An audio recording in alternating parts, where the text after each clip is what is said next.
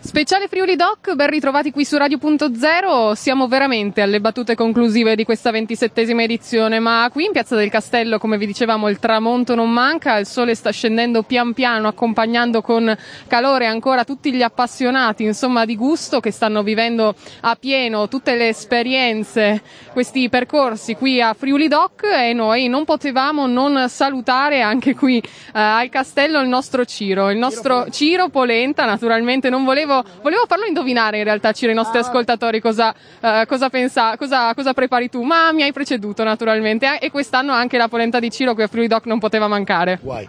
Allora eh, guai mancare qua l'impegno con Radio Punto Zero, che ci troviamo ogni anno in diverse manifestazioni. Scusate un po' la voce perché abbiamo cantato, abbiamo gridato, abbiamo fatto, perché siamo arrivati all'ultimo giorno. Uno spettacolo, tempo bellissimo, accoglienza stupenda, con le stupende ragazze qua di Radio Punto Zero e il stupendo palcoscenico di tutta la meravigliosa gente che viene a Friuli Doc. Un saluto e ci vediamo tutti alla Barcolana quest'anno. Sarà presente la Pro Loco di Buia col toro allo spiedo e io non posso mancare la polenta fatta a mano sul fuoco a legna. Ciao a tutti!